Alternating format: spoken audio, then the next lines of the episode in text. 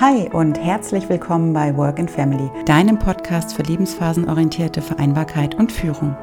Ich bin Stefanie Poggemüller, Betriebswirtin mit langjähriger Erfahrung in der freien Wirtschaft, systemische Beraterin, Business Coach und zweifache Mutter. Zum Start in die neue Woche stelle ich Eltern und Unternehmen jeden zweiten Montag einige Impulse zusammen, die inspirieren sollen, Vereinbarkeit in beruflicher, familiärer und persönlicher Hinsicht aktiv und individuell zu gestalten. Denn Vereinbarkeit ist aus meiner Sicht ein Gemeinschaftsprojekt, bei dem es nicht den einen Weg für alle Familien gibt, sondern nur den einen Weg für jede einzelne Familie. Und ich freue mich, dich und euch auf diesem Weg ein Stück zu begleiten. Hallo und schön, dass du wieder reinhörst in die neueste Work in Family Podcast Folge. Heute ist Manuela Festel zu Gast und ich spreche mit ihr über Bedürfnisse und wie wir sie nach außen kommunizieren. Hör rein und nimm viele Impulse für dich mit.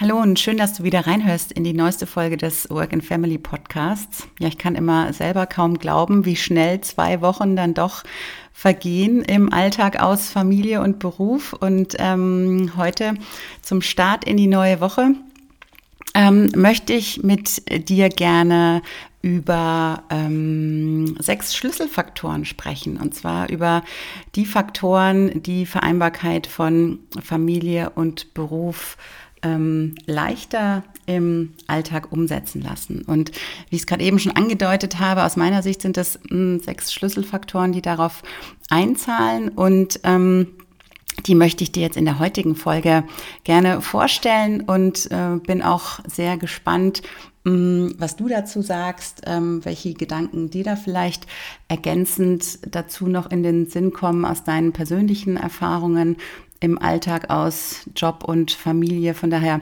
freue ich mich immer über Austausch und freue mich, wenn du im Nachgang an diese Folge mir hier einen Kommentar auf iTunes da lässt ähm, oder mir vielleicht auch eine Nachricht schreibst oder mir einen Kommentar bei Instagram zu diesem Podcast hinterlässt, weil ich es immer spannend finde, da in den, in den Austausch zu gehen und zu hören, ähm, wie ihr da draußen euren Alltag aus Beruf und Familie so managt.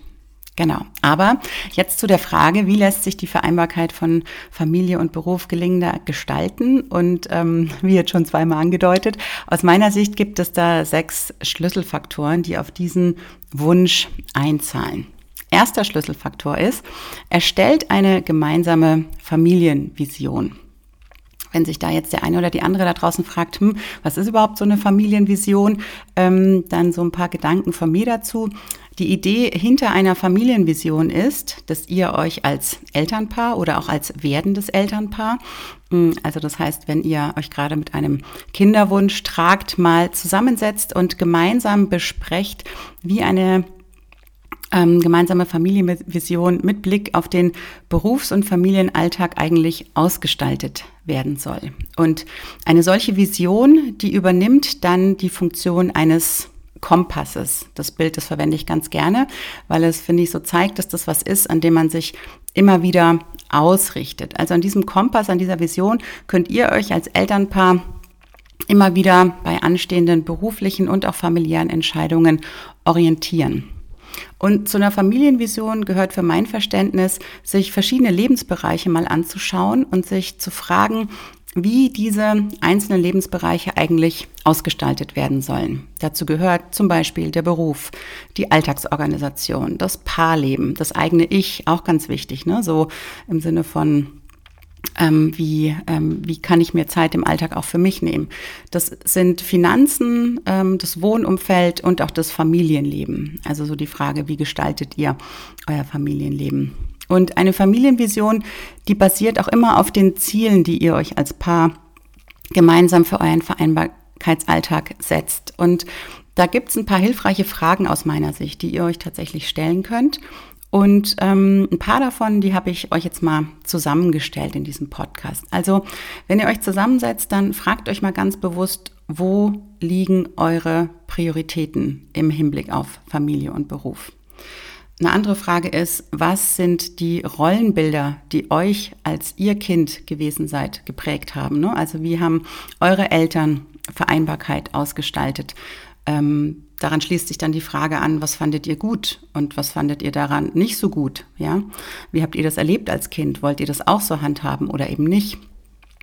Dann eine weitere Frage ist, ähm, die sich daraus ergibt, welche Mutter beziehungsweise, beziehungsweise welcher Vater wollt ihr eigentlich sein? Und was wollt ihr euren eigenen Kindern vorleben in eurem Vereinbarkeitsalltag? Und warum wollt ihr das tun? Und dann natürlich eine ganz wichtige Frage, wie fühlt sich für euch beide innerhalb der Partnerschaft eine faire und gefühlt gleichberechtigte Verteilung von Aufgaben und Verantwortlichkeiten an. Auch da gibt es kein richtig und kein falsch. Ne? Ihr wisst, ähm, ich sage immer, es gibt nicht das eine Vereinbarkeitsmodell für alle Familien, sondern immer nur das eine Vereinbarkeitsmodell, das für jede einzelne Familie passt. Und deswegen ist es ähm, vor dem Hintergrund so wichtig, sich die Frage zu stellen, ähm, wie das wie das bei euch aussieht und nicht zu gucken, wie das bei allen anderen aussieht. Denn jede Familie hat unterschiedliche Rahmenbedingungen und es geht darum eben zu gucken, wie das in eurem ganz persönlichen und individuellen Kontext ist.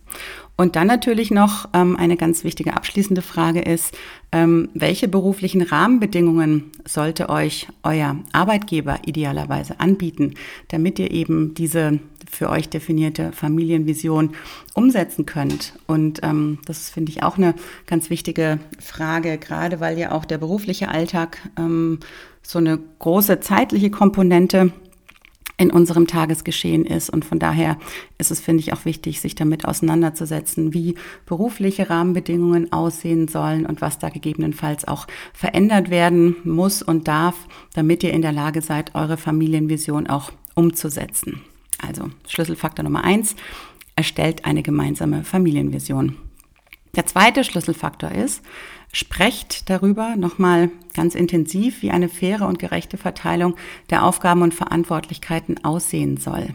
Ja, also auch dieser Punkt beinhaltet einige Fragen, zum Beispiel hm, eine ganz wichtige Frage aus meiner Sicht, welchen Wert misst jeder von euch Care-Arbeit bei? Ne? Also Care-Arbeit ist ja ähm, größtenteils was was, was gar nicht so wahrgenommen, was gar nicht so gewertschätzt wird, was vor allen Dingen unbezahlt ist, im Gegensatz zur Erwerbsarbeit. Und dadurch ist es auch gefühlt immer ein bisschen weniger wert. Und die Frage ist eben, muss das so sein oder ist es nicht eher die Frage, welche innere Haltung man dazu hat? Und damit ähm, solltet ihr euch mal auseinandersetzen und dann auch mit der Frage, wie ihr alle anfallenden Aufgaben ähm, unter euch aufteilen möchtet. Ich selber bin ehrlich gesagt ein großer Freund davon, statt einzelne Aufgaben ganze Verantwortungsbereiche zwischen den Eltern aufzuteilen. Denn in der Regel besteht ja so ein Verantwortungsbereich aus vielen untergeordneten Aufgaben. Und da hat sich aus meiner Erfahrung bewährt, diese ähm, Aufgaben, die eben in einem Verantwortungsbereich mm, gehören, auch in einer Hand zu lassen. Also ähnlich wie im Berufsalltag. Ne? Da werden Projekte auch gemanagt, in dem Aufgaben, äh, Verantwortungsbereiche ähm, zusammengefasst und definiert werden und ähm, die dann eben in einer Hand liegen. Bei uns ist es zum Beispiel so geregelt, dass mein Mann mit den Kindern zum Augen- und zum Zahnarzt geht und alles koordiniert, was damit zu tun hat. Also Terminabsprache, den Arztbesuch selber, ähm, Rezept einlösen, falls es irgendein spezielles Medikament braucht, etc. pp. Ich wiederum gehe mit den Kindern zum Kinderarzt ähm, wenn nötig, weil das Kind krank ist oder weil eine U-Untersuchung ansteht und kümmere mich dann eben um alle damit verbundenen einzelnen Aufgaben. Ähm, ebenso ist es mit der Betreuung am Nachmittag bei uns klar geregelt. Da haben wir feste Wochentage, die wir aufgeteilt haben, an denen immer einer von uns die volle Verantwortung trägt. Das umfasst dann auch Therapien zu koordinieren, Kinder zum Sport zu fahren, die Hausaufgaben zu begleiten, das Mittagessen zu kochen etc. Also bei uns ist eben so, dass der Montag und der Dienstag ähm, im Verantwortungs Bereich meines Mannes liegt und Mittwoch bis Freitag kümmere ich mich nachmittags um die Kinder mit all dem, was da zu tun ist. Und aus meiner Sicht ist der große Vorteil, wenn man ganze Verantwortungsbereiche klar definiert, dass sich dadurch auch die mentale Belastung, also der Mental Load immens reduziert, da sich der jeweils andere mit dem Aufgabenbereich des anderen und den wiederum damit verbundenen To-Dos gar nicht mehr befassen muss. Der dritte Schlüsselfaktor ist, sprecht über Erwartungen und Standards bei der Erledigung von Aufgaben. Erfahrungsgemäß das weiß ich aus meinen Coachings oder auch aus Workshops äh, mit berufstätigen Eltern, ist es ein sehr, sehr häufig diskutierter Punkt innerhalb der Partnerschaft. Ne? Also wie welche Dinge erledigt werden. Daher der Tipp von mir, achtet bei der Verteilung der Aufgaben darauf, dass die Aufgaben zum einen nach persönlichen Präferenzen verteilt werden. Das ist, finde ich, immer sehr hilfreich, wenn ähm, der oder diejenige das tut, wozu er eben mehr Lust hat. Und dass ihr dann auch darüber sprecht, auf welche Art und Weise die Dinge erledigt werden sollen. Denn erfahrungsgemäß hat jeder von uns ein ganz eigenes Vorgehen bei der Erledigung von Aufgaben und das ist grundsätzlich auch gut so. Zur Diskussion führt es eben immer dann, wenn diese Maßstäbe und Erwartungen unterschiedlich sind. Daher klärt das im Vorfeld ab und verständigt euch da auf ein, ja, auf gemeinsame Qualitätsstandards, sage ich jetzt mal. Und noch ein weiterer Punkt, ähm, der mir beim Thema Aufgaben verteilen in den Sinn kommt, ist, bindet auch tatsächlich eure Kinder mit in die Alltagsorganisation ein. Also je älter die Kinder sind, desto eher können sie auch schon Aufgaben wie zum Beispiel Geschirrspülmaschine einräumen übernehmen oder ihre Wäsche in den Schrank zu legen, den Tisch zu decken, mal den Müll wegzubringen und so weiter. Das erleichtert auf lange Sicht in der Tat die Alltagsorganisation und auch das gemeinsame Zusammenleben sehr. Also ich bin tatsächlich so sozialisiert worden.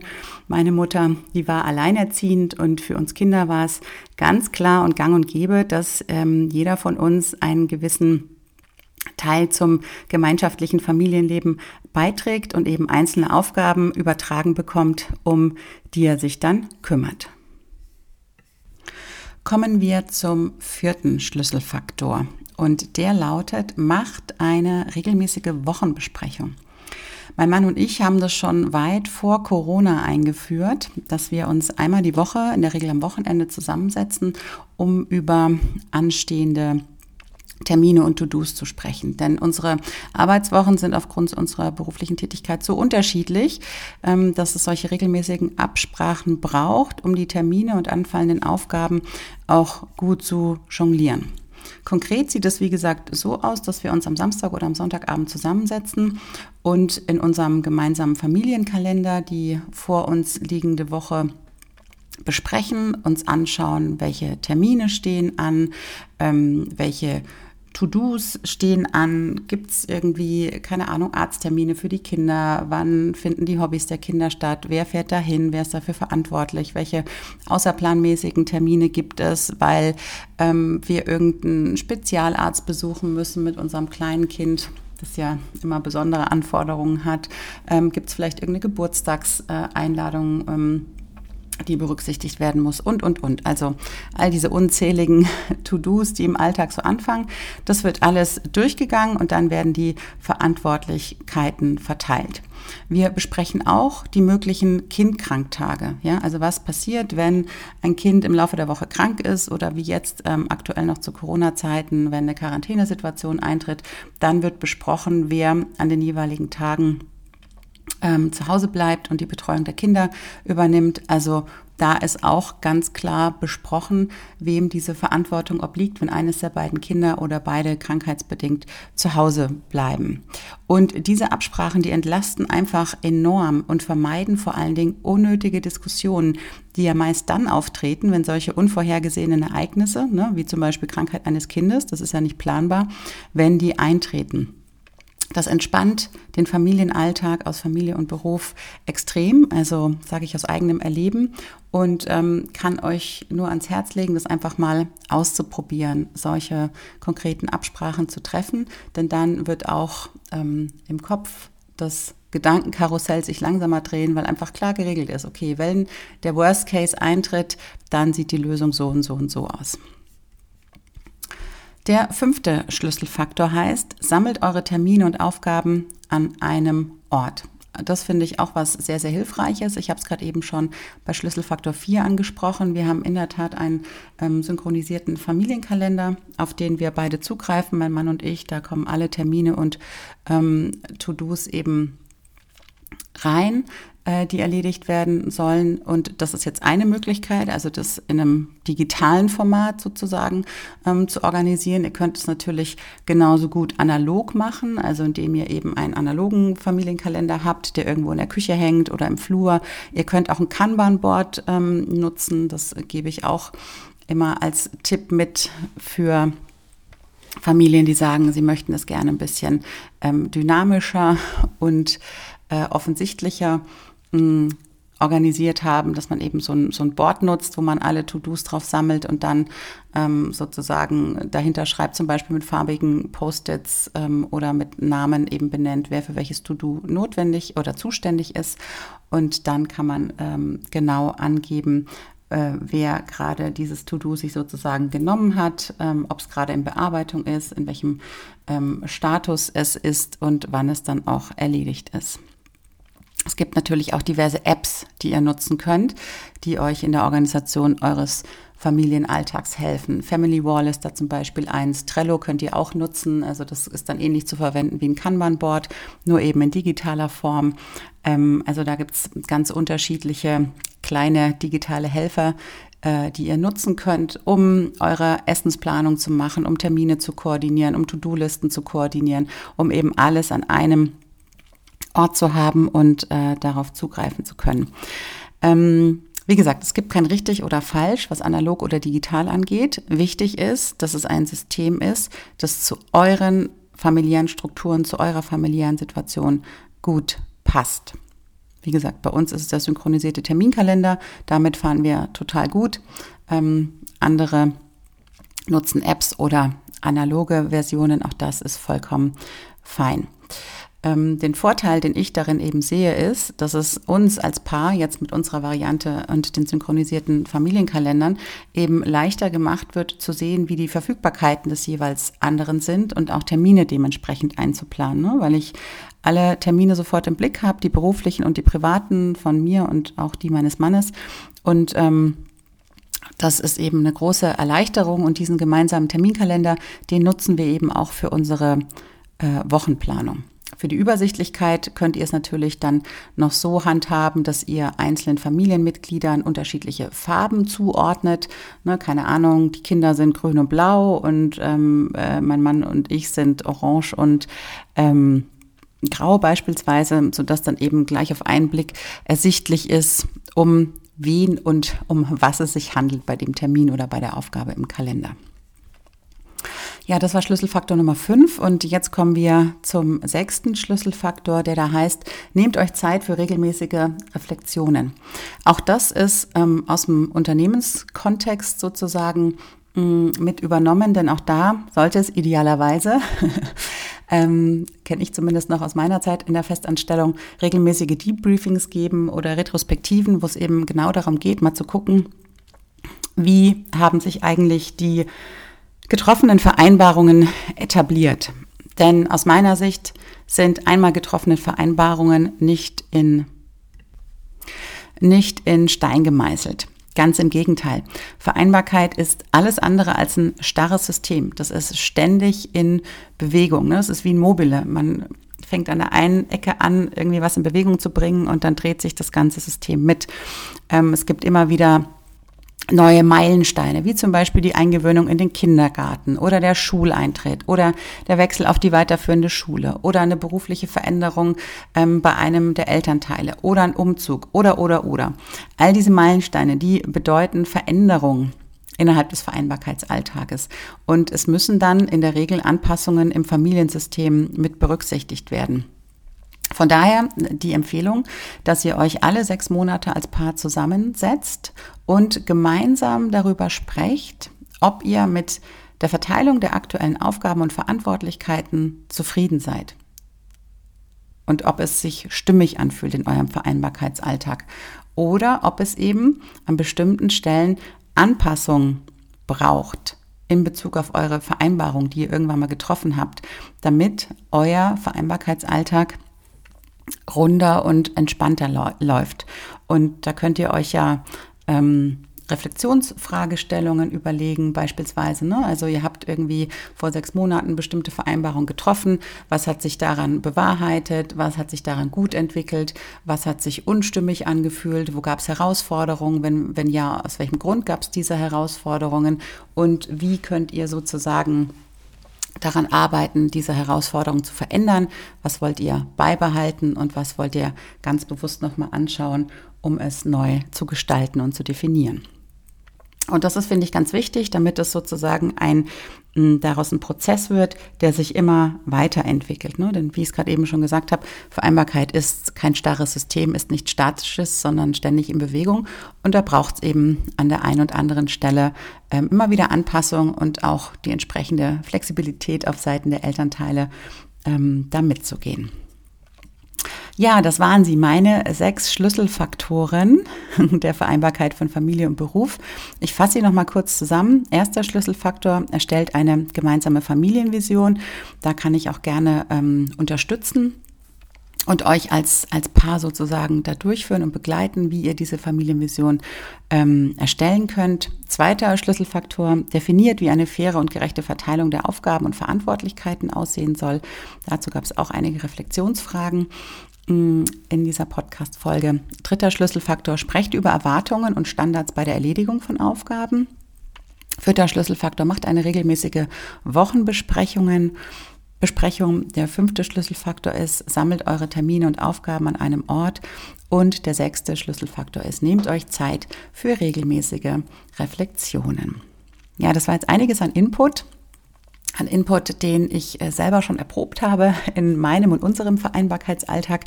Von daher, mm, ja, ist es sozusagen approved.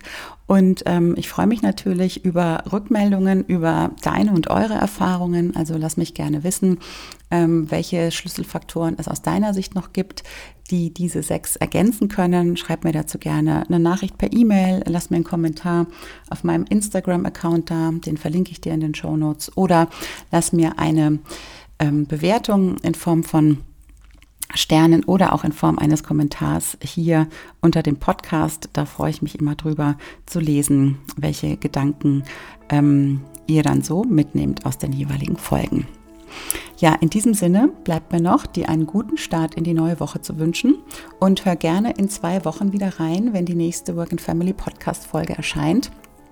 Wenn du da automatisch dran erinnert werden möchtest, dann ähm, drück auf den Abonnieren-Button in deiner jeweiligen Podcast-App und dann bekommst du immer die Info, sobald die neue Folge hochgeladen ist. In diesem Sinne, dir noch einen schönen Montag und ich freue mich, wenn wir uns in zwei Wochen hier auf diesem Kanal wieder hören.